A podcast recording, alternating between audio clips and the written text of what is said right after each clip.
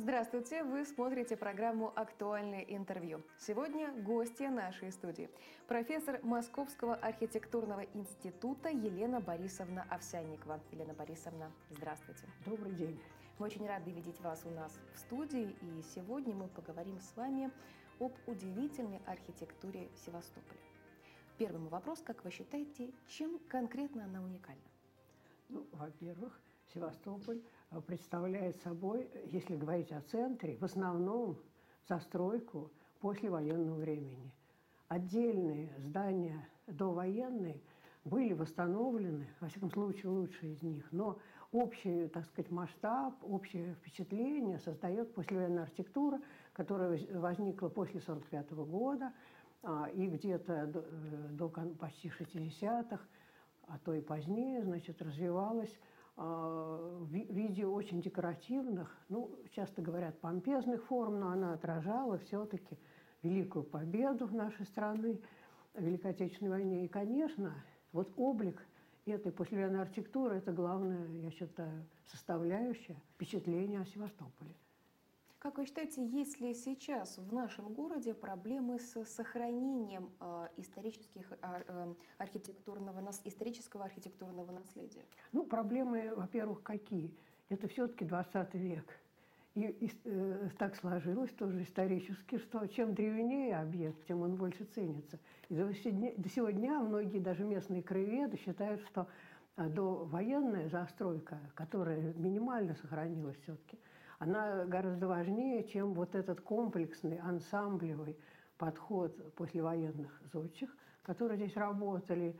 И э, я думаю, что даже иногда широкая публика лучше относится к этой послевоенной архитектуре, чем часто узкие так называемые специалисты, краеведы. Как вы считаете, что можно сделать, чтобы все-таки сохранить это архитектурное наследие? Ну, проблем довольно много, и, конечно, их надо, видимо, решать во всех случаях. Ну, во-первых, при вхождении в, э, так сказать, под российскую юрисдикцию значит, были очень быстро сделаны паспорта на все архитектурное наследие. Здесь все общественные здания, выдающиеся, считаются памятниками, как и массовая жилая застройка, которая тоже по-своему уникальна. И паспорта на них были сделаны, ну, скажем, 200 паспортов за два месяца. Это было нереально сделать точно. Много неточностей. И второй момент, конечно, сейчас даже такие важные научные документы делаются по тендерам. И, в частности, та компания ленинградская, которая это делала, ну, на самом деле, допустила очень неприятную вещь. Они обвели по стенам каждое здание и сказали, что это территория памятника, тем самым лишив здания территории. И что же мы видим?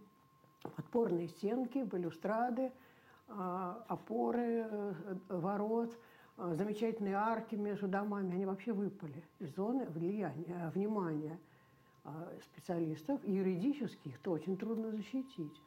А дальше появляется ну, компания, никак не связанная с охраной наследия, которая занимается благоустройством, приглашенная коммунальными службами – и есть риск, что мы потеряем, собственно, вот эти малые формы и вообще элементы городской среды. Единый для Севастополя и очень редкой. Почему? Потому что Севастополь был закрытый город. И эту архитектуру во всех ее деталях вообще-то почти не изучали. Ну вот последний исследователь Андрущенко из Киева, из Института научного архитектуры и градостроительства, история архитектуры и теория архитектуры и градостроительства, он в 89 году последний прикасался к архивным документам. После этого я их сама смотрела, видела, что никто не обращался к ним. И вот это вот довольно серьезный вопрос. Мы сегодня говорим с вами об архитектуре Севастополя, и я не могу у вас не спросить, как вы смотрите на то, что на фоне архитектуры Севастополя, вот той древней, о которой мы сейчас говорим, появляются однотипные многоэтажки? Насколько это нормально, легально, и это ведь некрасиво? Ну, я думаю, во-первых, надо работать над силуэтом города в целом. И надо сказать, что все мастера и 30-х годов, и довоенные, так сказать, э, так сказать, лидеры, и послевоенные, они вычерчивали развертки вид с моря, развертки улиц, смотрели, как будет все с центрального холма смотреться, и пытались, кстати, не загораживать море, со стороны э, Приморского бульвара э, категорически против были застройки, которые возникла потом в виде ресторанов и всяких торговых точек. Э, откровенно говоря, это прорабатывалось. Когда просто сейчас э, по случаю покупается участок и делается нечто, Это никак э, ничем, э, так сказать, не регулируется, никак не контролируется, нет какой-то общей градостроительной политики, к сожалению. И это безобразие, конечно, потому что все-таки силуэт города, его надо сохранять хотя бы в центральной части, потому что окраинные территории, спальные районы, они, конечно, ушли далеко вширь, но на самом деле, почему это благоустройство, которое сейчас очень активно, так сказать, проводят, опять же, в центре, где было много хороших, хорошо сохранившихся архитектурных элементов, малых форм, почему это не делать в спальном районе? В любом, который тоже заслуживает этого внимания. Я не понимаю это вообще в принципе. Вы заговорили о подпорных стенках. Как вы считаете, насколько важны в смысле целостности архитектуры города такие элементы, как лестницы и подпорные стены? Нет, ну, во-первых, они важны инженерно. Это э, здания просто съедут, если убрать эти инженерные сооружения. Второй момент. Весь центральный холм прорезан улицами, лестницами, потому что это поперечные коммуникации. Если центральное городское кольцо, э, проспект Нахимова, Большая Морская и улица Ленина, это вытянутый с севера на юг такой, ну, можно сказать, не кольцо и даже не овал, а еще более узкая такая территория, поперечные все улицы, лестницы, они просто нужны для коммуникации. Их вообще нельзя уничтожать.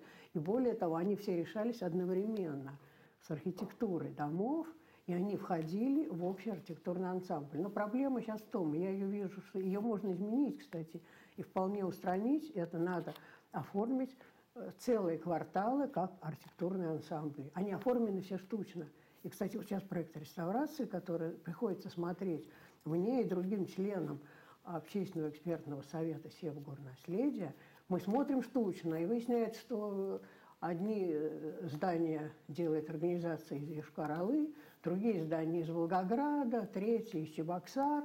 И вот такая вот вещь. И даже те здания, которые входят в единый квартал, построены по единому проекту одним и тем же архитектором.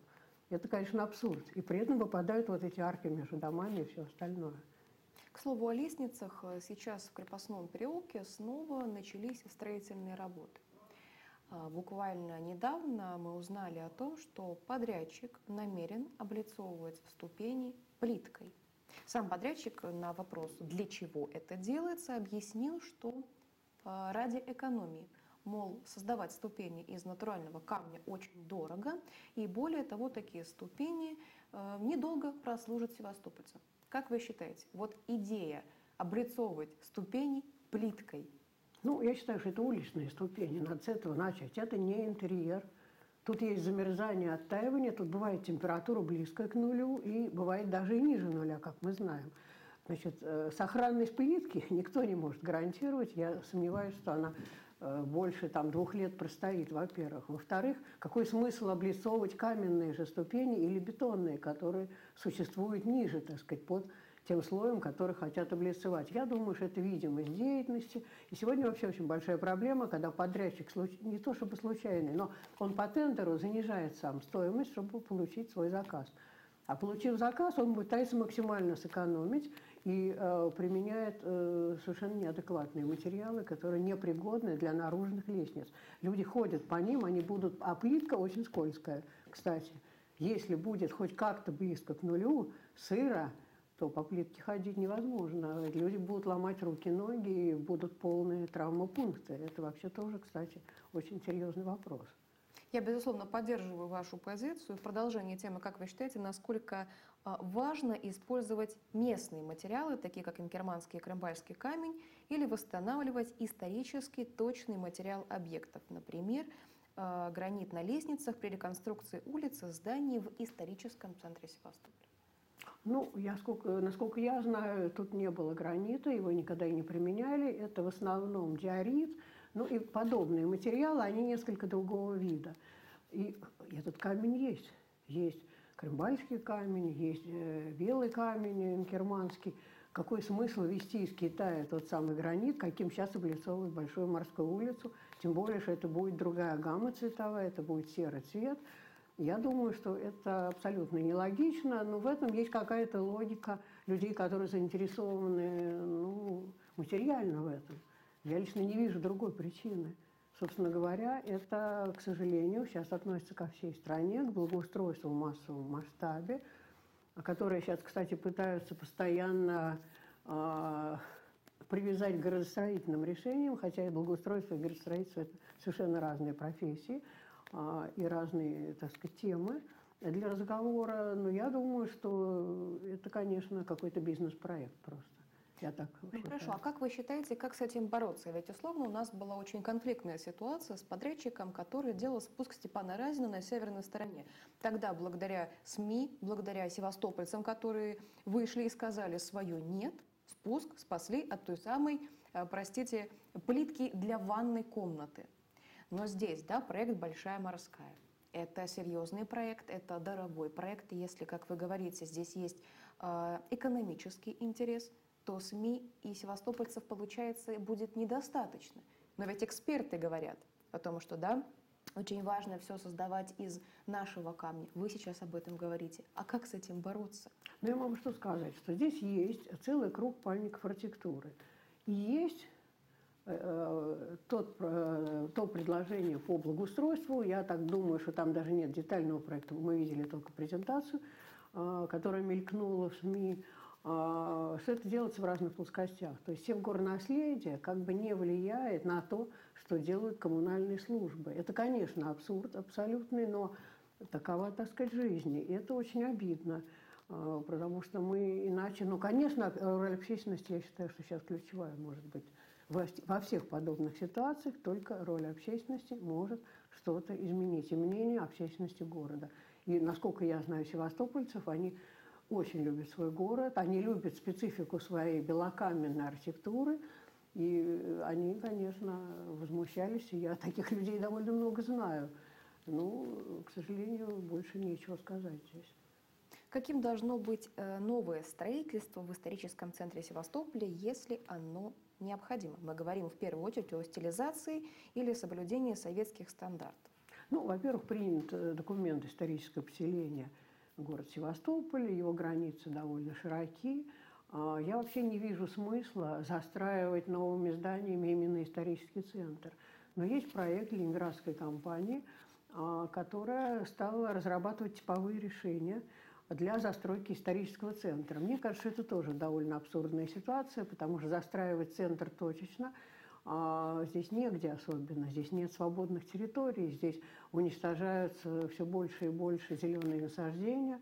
А мы видим, как уничтожаются очень многие а, другие и малые формы в том числе. Вот. Но в принципе я считаю, что сегодня 21 век, и архитектура не может стоять на месте – Нельзя подделываться под историческую архитектуру и идти по линии ее имитации. Это смешно, и это будет пародией. И вот в этом смысле, я думаю, что это главная слабость вот этих предложений по застройке исторического поселения. Я думаю, что архитектура, если люди уважают себя и уважают наследие, они должны сделать что-то нейтральное. Пусть это будет стекло и бетон, я ничего не говорю против этого. Просто здесь клим, климатически стекло работает как, э, ну, сказать, парниковый эффект в аквариуме.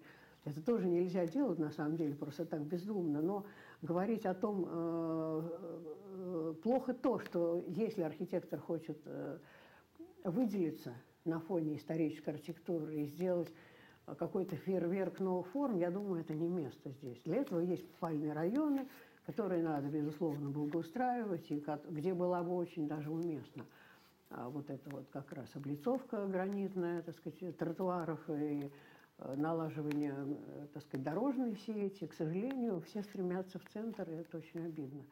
Как вы считаете, что будет с Севастополем через 15 лет, когда, возможно, уже не будет того поколения, которое застало а, старый Севастополь, которые готовы были его защищать. Придет э, молодежь, приедут люди из других городов, которые будут рассматривать Севастополь просто как город? Что ну, это проблема общей культуры. Я могу сказать, что, к сожалению, в нашей стране процветает кич. И это, ну, как бы, так сказать, факт, против которого ничего не скажешь.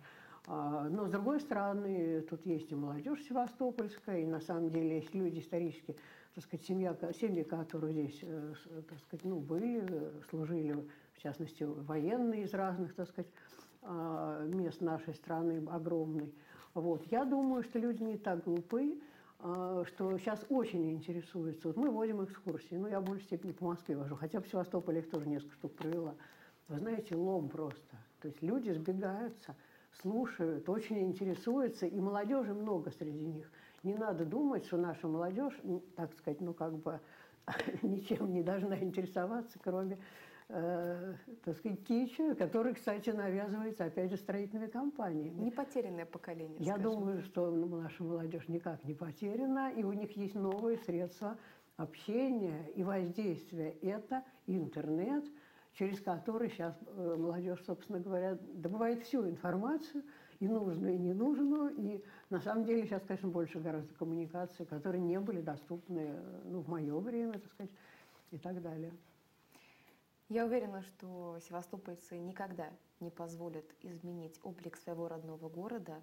И я уверена, что все реконструкции, которые будут проходить в дальнейшем, все-таки будут учитывать мнение жителей города. Благодарю вас за столь интересную беседу. Напомню, сегодня гостьей нашей студии была профессор Московского архитектурного института Елена Борисовна Овсянникова. Вы смотрели программу «Актуальное интервью». С вами была Дарья Гзюнова. До встречи.